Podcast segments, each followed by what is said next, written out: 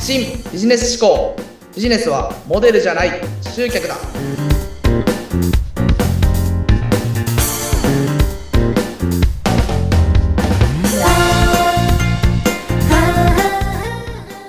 皆さんこんにちは株式会社 KY&KS の山下です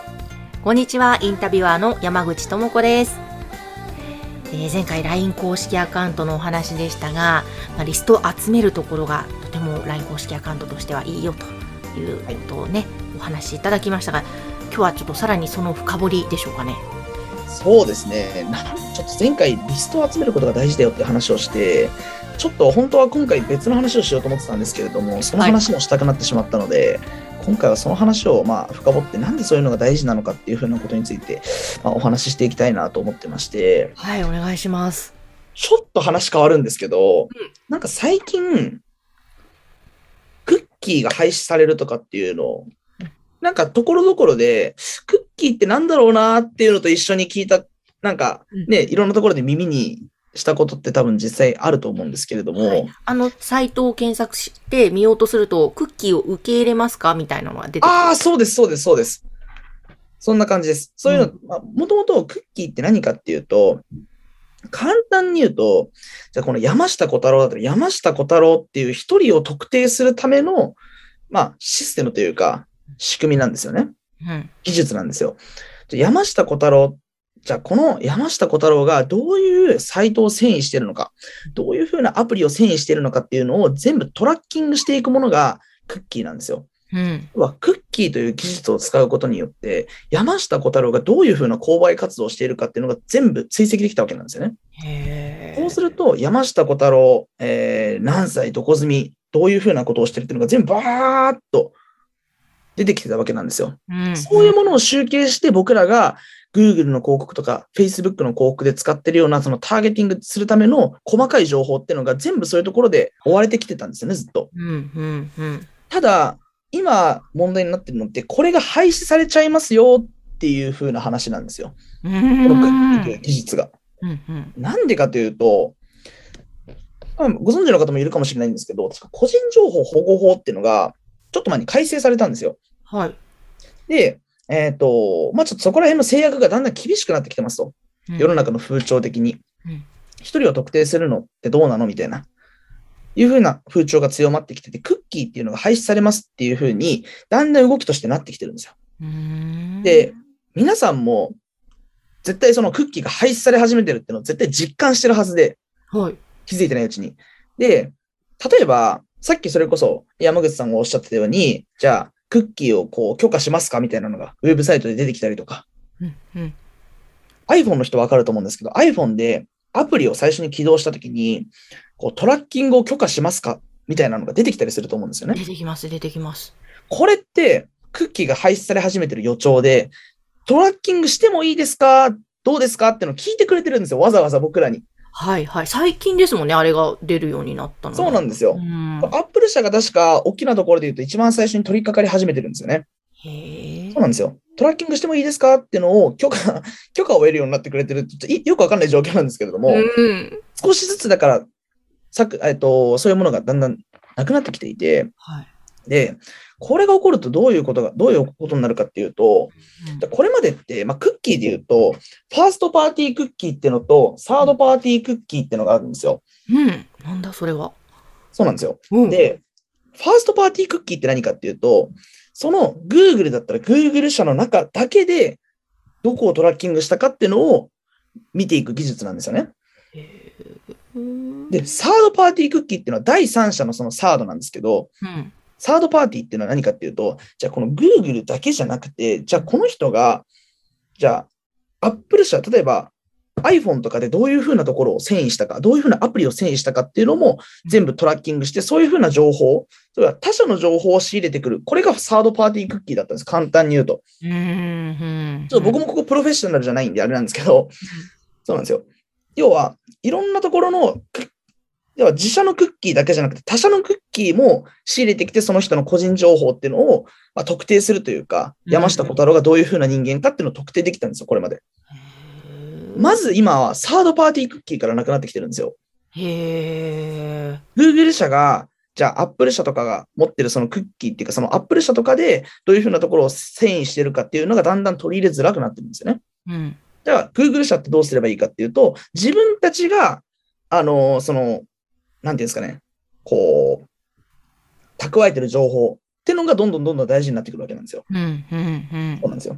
で、だんだんこのファーストパーティークッキーってのを使えなくなってくるんですよ。はい。そうすると、僕らが今広告業界でやってることっていうのがだんだん難しくなってくるってなんとなくわかる、わかりますかね、うんうんなんとなくわかります。これまでだったら個人を特定してうん、じゃあこういうデータが取れたんですよ。これまでだったら。21、えっと、なんだろう。えっ、と、千葉県在住、えー20歳大学生山下小太郎みたいな、こういう個人情報が取れて、こういう人がどういう行動をしてるかっていうのを全部データ化できたんですけど、それができなくなってきちゃうんですよね。うん。うんなんですよ。じゃあ、このデータ僕ら使えなくなりました。うん。だけれども、これって Google 側には蓄積されていくわけですよね。はい。はい。 Google だけはどういうふうな人がユーザー登録してるのかっていうことはわかるんですよ。クッキーが廃止されても。うーん。っていうことは、どんどんどんどん大手、大手ではあれば大手であるほど、うんそのデータっていうのを自分たちだけのものにできるようになってくるんですよ、これから。わかあらまりますかね。そうすると僕らもしっかりとデータを取っていかないと、これまでだったら、例えばそれこそサードパーティークッキーの考え方と同じような感じですけれども、Google が集めてくれたデータを僕らも使えたんですよ。あ。はい。はい。だんだんそれが使えなくなってきちゃうんですよね。へえ。そうなんですよ。で、僕らもちゃんとデータを蓄積していかなきゃいけない。うん。で、データって本当は蓄積するだけじゃダメなんですよ。うん。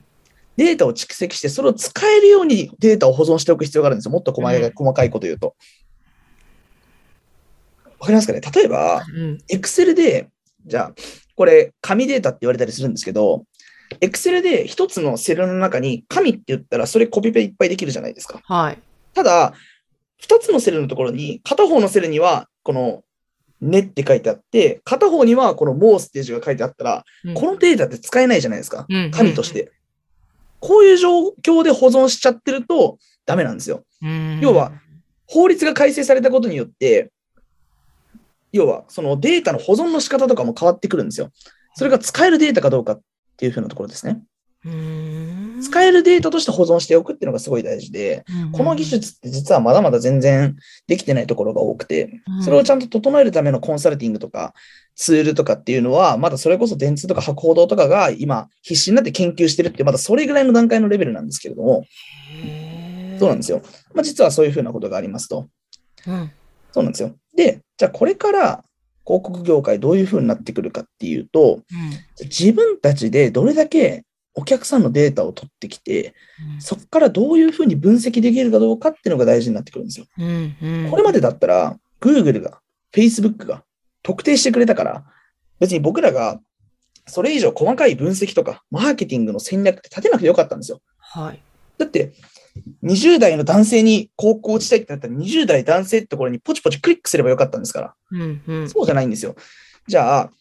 この我々が持ってる商品、A 社が持ってる商品っていうのは、どういうふうな属性に売れるのかなっていうのを、より自分たちで研究しなきゃいけなくなってくるんですよ。うんうんうんこれまでのものの売り方ってどうだったかっていうと、20代男性、えーどこどこ在住で、〇〇さんっていう人に対して、と個人を特定して物を売ってたんですよ。うんそうじゃなくて、もっとぼんやりとしてるんですよ。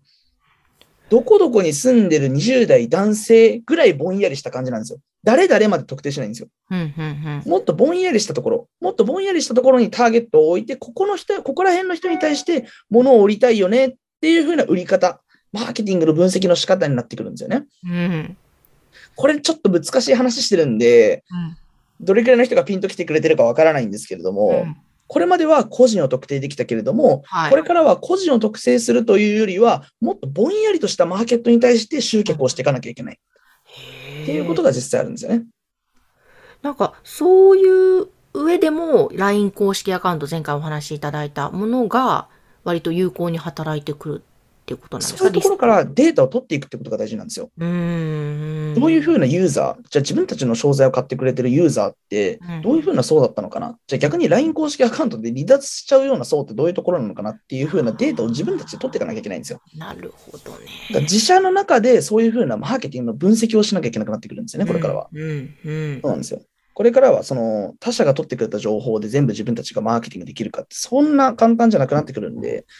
こういうところの分析がすごい必要ですね。これ結構やっぱりそういう情報を知っていたり、また分析ができるスキルだったりとか、割と結構そういうところがある人とない人と、で、まあそういうチームを持ってるか持ってないかで、だいぶ差がついてきそうですね。だいぶ差はついてくると思いますね。だんだん、うーん、中央集約的にっていう言い方はおかしいですけど、やっぱ大手は大手ってたくさん情報を持ってるし、うーん。住所は持ってないしっていう風な状況で、なんかそれが、うーん、アンバランスな状況にならないといいなってのは思ってますけれどもう、ーん。やっぱりこれまで以上にちゃんと分析はしなきゃいけなくなってくるんじゃないかなっていう風なのは、まあ僕が考えてるところではありますよね。ですね。ちょっと意今日外とな、意外とうん、これまでみたいなリスティング広告とか SNS 広告、LINE 公式アカウントめっちゃ大事なんですけど、うんまあ、僕の予想としては、これから伸びてくるのは意外とテレビ CM とかみたいなぼんやりとした広告の方がうん、お客さんをより集めていくんじゃないかなっていう風な感じですね。へでーちょっと次回以降その話しましょう。いやこれまーぜでっひ。て広告が大事だったんですけど、これからって意外と企業ブランディングが大事なんですよ。へー。そうなんですよ。どれだけ企業をブランディングできるかってことの方が大事なんですうよ。ーん。いやー、ちょっと本当に、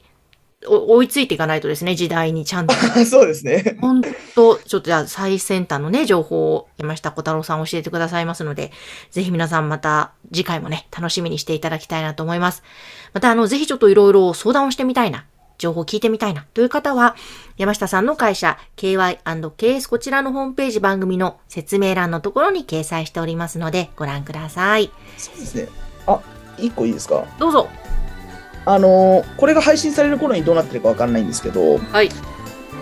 メールで質問し放題っていう風なコンサルティングとかをちょっと用意しようかなと思ってますので、お、もしそういったものを配信されてたら、皆さん、